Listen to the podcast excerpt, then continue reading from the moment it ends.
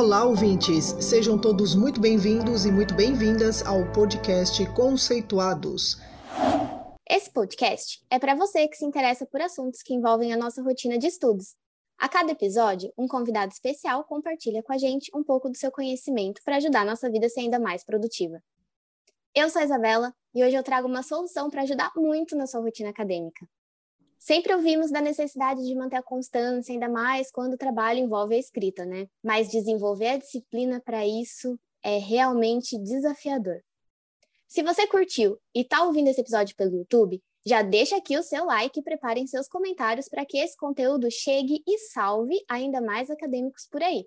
Hoje eu recebo Naina e Alana, a Naína é professora universitária, advogada, bacharela e mestra em Direito, doutoranda interdisciplinar em Ciências Humanas, com 11 anos de experiência acadêmica, fundadora do arroba Pesquisa Possível no Instagram, cofundadora do Acadêmicos Anônimos e podcaster do Estricto Sem Filtro. E a Alana é publicitária, servidora pública e fundadora do Instagram arroba a.doutoranda, mestre e doutora em administração e cofundadora do Acadêmicos Anônimos e do podcast Estricto Sem Filtro. Olá, meninas! Obrigada por aceitar esse convite e pela surpresa que vocês prepararam para os nossos ouvintes. Oi, Isabela! Gente, obrigada a vocês. A gente é muito fã desse método de ensino que vocês, de estudo, né, que vocês propõem. E a gente ouviu os episódios e gosta muito dessa ideia, então realmente é uma honra para a gente poder colaborar com o podcast aqui. Obrigada, Isa. Isabela, obrigada também. Eu agradecer né, em nome meu, da Naína e dos Acadêmicos Anônimos na nossa plataforma, que já está no ar. E vamos lá, vamos falar sobre constância na escrita, então. Bom, nós sempre escutamos sobre a necessidade de manter essa constância, né, meninas? Ainda mais no que diz respeito às atividades acadêmicas, tanto da, na questão da leitura, como na questão da escrita, do projeto, da tese, da dissertação, enfim. É, e acompanhando o perfil de vocês no Instagram, eu acabei conhecendo a proposta do Acadêmicos Anônimos, eu achei é, incrível, ainda não faz parte, ainda, mas farei. E eu percebo que o Acadêmicos Anônimos é carinhosamente chamado de AA, né? Já de antemão, eu agradeço vocês por isso, eu venero vocês pela iniciativa desse grupo, porque eu tenho certeza que salva muitos acadêmicos aflitos, né? E eu queria conhecer um pouquinho sobre o Acadêmicos Anônimos. Como vocês definem os Acadêmicos Anônimos? Bom, é, a gente tem uma definição formal, digamos, que é aquela que a gente registrou, né? Pois ele é já um negócio, está registrado no INPE e tudo mais.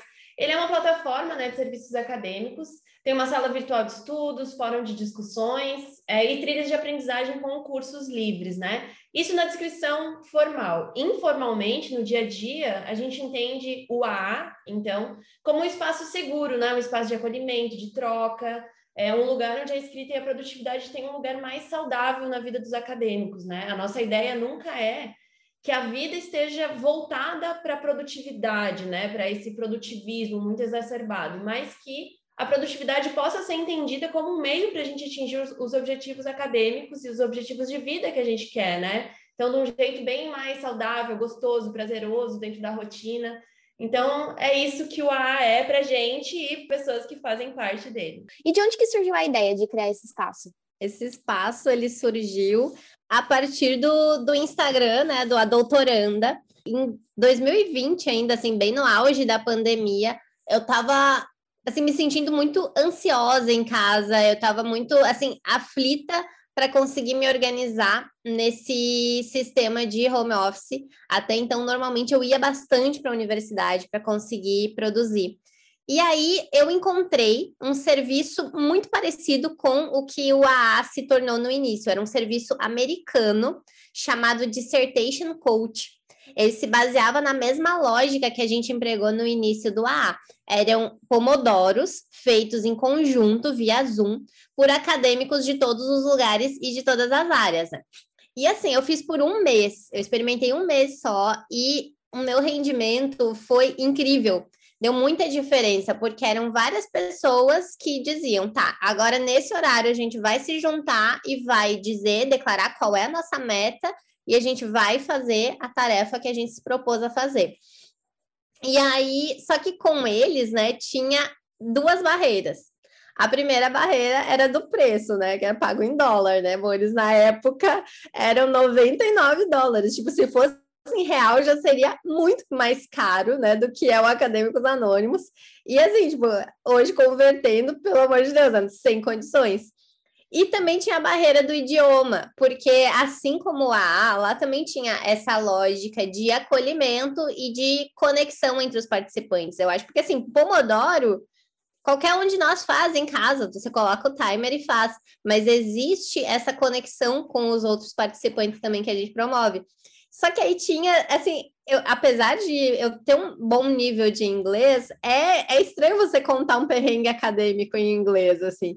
É, não adianta, tipo, o nosso jeitinho só a gente tem. Então, tinha essa barreira também. Mas aí eu peguei emprestada exatamente essa dinâmica para colocar o Acadêmicos Anônimos para rodar. Ele começou a rodar mesmo como uma sala de uma sala de estudos em conjunto virtual. E aí, então, né, depois de alguns meses já em prática com o produto no ar, a gente foi ampliando e foi melhorando esse produto.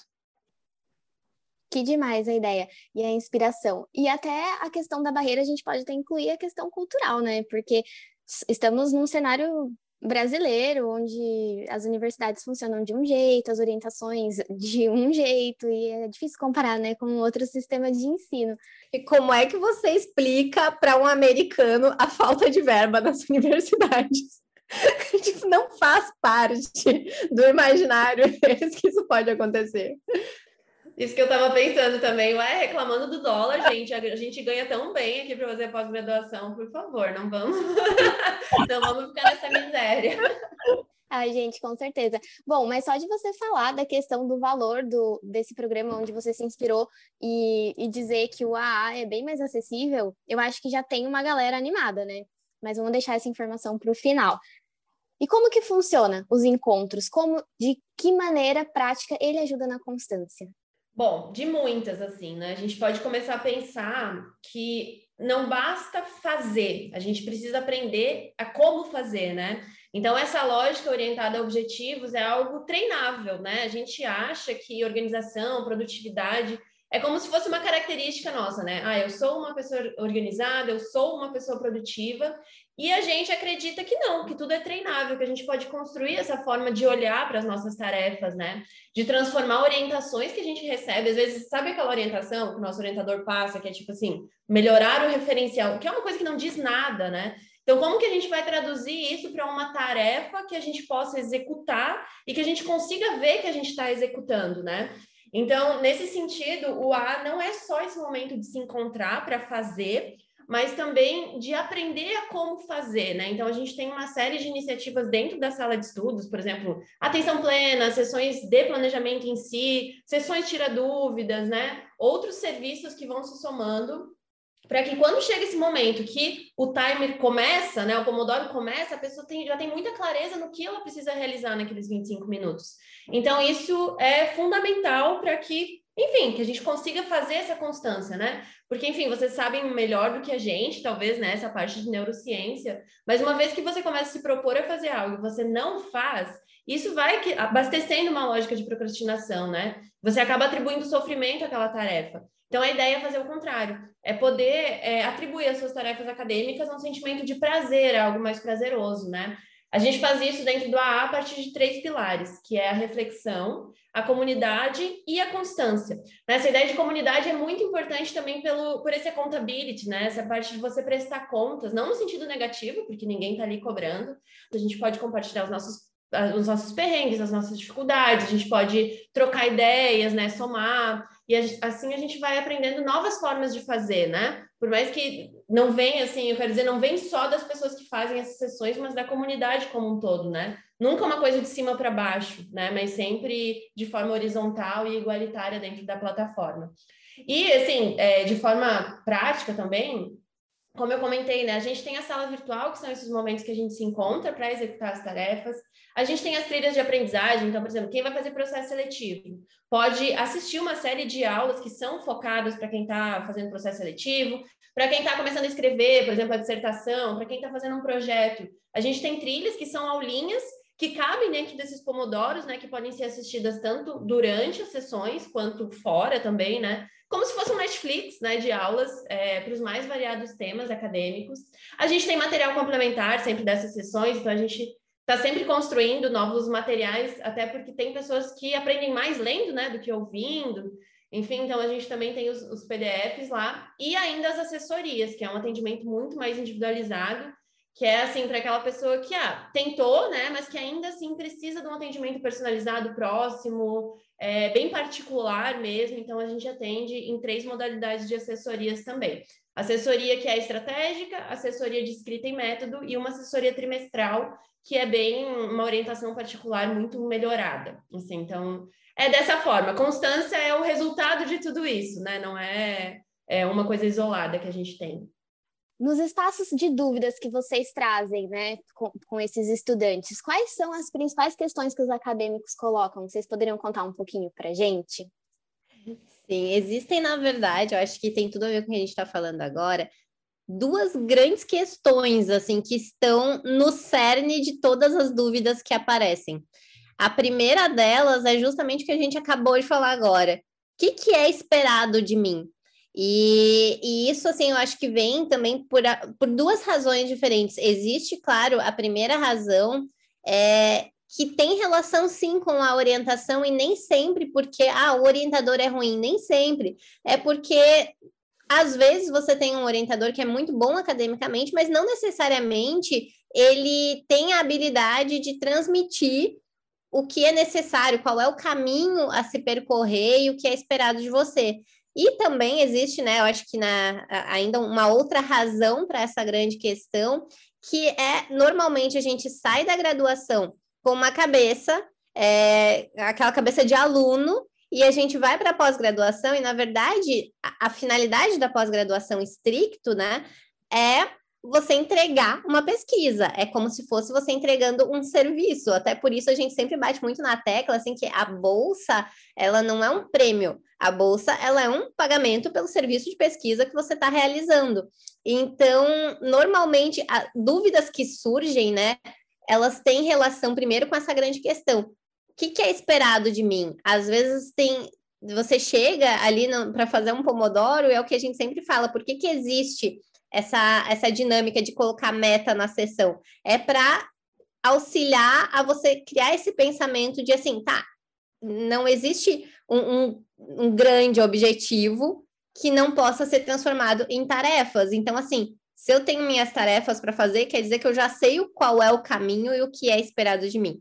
E aí, a segunda outra grande questão que é geradora de dúvidas é justamente em relação ao objetivo. Como que eu transformo isso? Como que eu transformo essa revisão de literatura em tarefas menores? E aí também a gente ajuda, né, esse compartilhamento todo, todo esse suporte que a gente dá via plataforma, ajuda a trazer mais clareza para esse trabalho. Quais são os passinhos que eu dou para chegar a uma revisão de literatura? Como é que eu faço um fichamento? Onde que eu vou utilizar esse fichamento depois? O que, que eu pergunto para minha orientação?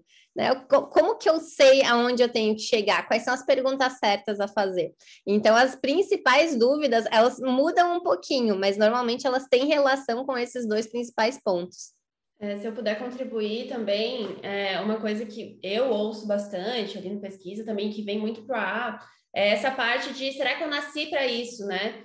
E, e, achar que a coisa é muito individual. Então, esses problemas, essas perguntas que a Alana falou, elas vêm de forma individualizada, como se a pessoa está perdida ali e por que, que eu entrei numa pós-graduação. E aí a parte do pilar da comunidade também é muito importante, da pessoa entender que ela está inserida num contexto e que, infelizmente ou felizmente, ela não é exceção, ela é a regra. A maior parte das pessoas está sentindo essa insegurança, né?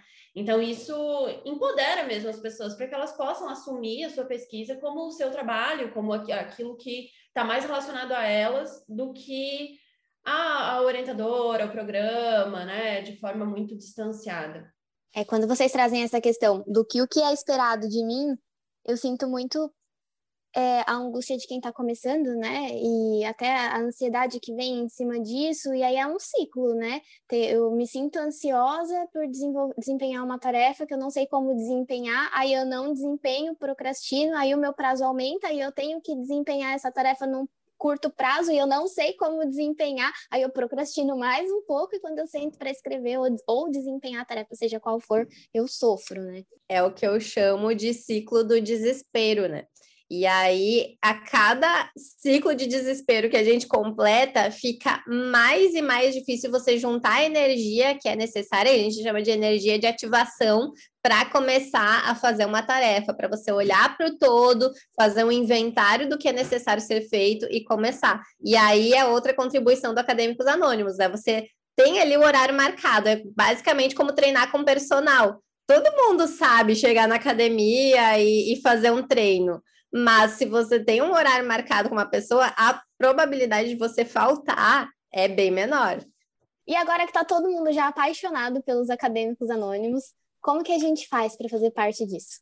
Gente, da forma mais fácil possível, assim, isso é uma coisa que também a gente prega é, no AA, de que a gente já está num meio que tem tanta ansiedade, tanto prazo, tanta coisa, então fazer parte do AA não precisa esperar grandes lançamentos, não vai ter turma que vai, vai abrir não sei quando, você entra a hora que você quiser, assim, pode ser de madrugada, vai ter conteúdo na plataforma, você já vai poder começar, é, você pode testar gratuitamente pelos sete dias, não gostou, pode sair, não tem problema nenhum. A gente não tem medo nenhum, assim, sabe, de que as pessoas testem e não gostem, ou.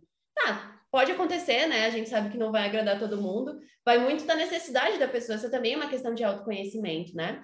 Mas então é só acessar o link que vai estar aqui na descrição, né? E para facilitar ainda mais, a gente fez um cupomzinho que é conceituados, tudo em caixa alta vai estar aqui na descrição também. E vocês podem acessar aí o A, testar. O A atualmente ele está no valor de R$ 37,90 apenas. É o valor de um hambúrguer, gente. Olhem no iFood de vocês. Quantos R$ 37,90 vocês deixaram no mês passado? E vejam aí, né? Deem essa priorizada para experimentar essa, essa forma totalmente diferente de viver né, a pesquisa e a pós-graduação. E com o cupom enfim, ele fica num valor super mais acessível para vocês. Se você gostou desse bate-papo, passa lá no podcast Estrito Sem Filtro, porque as meninas discutem assuntos também muito necessários para o meio acadêmico. E assim vocês vão poder conhecer um pouquinho mais do trabalho delas, além de passar pelo Instagram delas, que é um Instagram incrível, super motivador, porque elas estão sempre estudando, e aí a gente lembra que tem que sentar e estudar também. E já faça sua matrícula no Acadêmicos Anônimos para começar o ano com tudo. Muito obrigada pela presença de vocês, meninas. Eu espero muito encontrar vocês novamente aqui em breve ou em qualquer outra oportunidade onde a gente possa colaborar. Imagina, Isabela, a gente que agradece muito o convite, eu adorei e gostei muito da proposta também. Vocês me encontram no arroba pesquisa possível, no arroba estricto sem filtro, que está no Spotify também, e vai encontrar a gente também no arroba acadêmicos.anônimos. Gente, como eu sou a, a mulher dos pontos, obrigada, gente. Vocês me encontram no arroba é, inclusive no Estricto Sem Filtro, para quem quiser. É, para quem quiser ouvir o nosso podcast, eu conto né, a história do ponto da doutoranda. É uma história bastante engraçada, então, assim, aproveitem para ter mais esse espaço para falar sobre pós-graduação. E a gente espera vocês também no Acadêmicos Anônimos. Eu acho que, além de tudo, o A traz um, um, espaço totalmente livre de julgamentos. Eu acho que isso é muito importante para o acadêmico nos dias de hoje. Então, assim, é um local para você se sentir livre, para você entrar quando quiser, para você sair quando quiser. A gente está lá esperando por vocês, com uma comunidade super unida que vai garantir a constância no trabalho da pesquisa. E você, ouvinte, muito obrigada pela sua companhia. Se você ainda não segue o Conceituados, escolha sua plataforma preferida e acesse todo o conteúdo que estamos produzindo. Conceitue-se você também. Além do podcast, você pode encontrar informações sobre o nosso grupo de pesquisa e o conhecimento produzido no canal do YouTube, Facebook e LinkedIn Mapas Conceituais e o nosso perfil no Instagram Conceituais Mapas. Esperamos vocês por lá.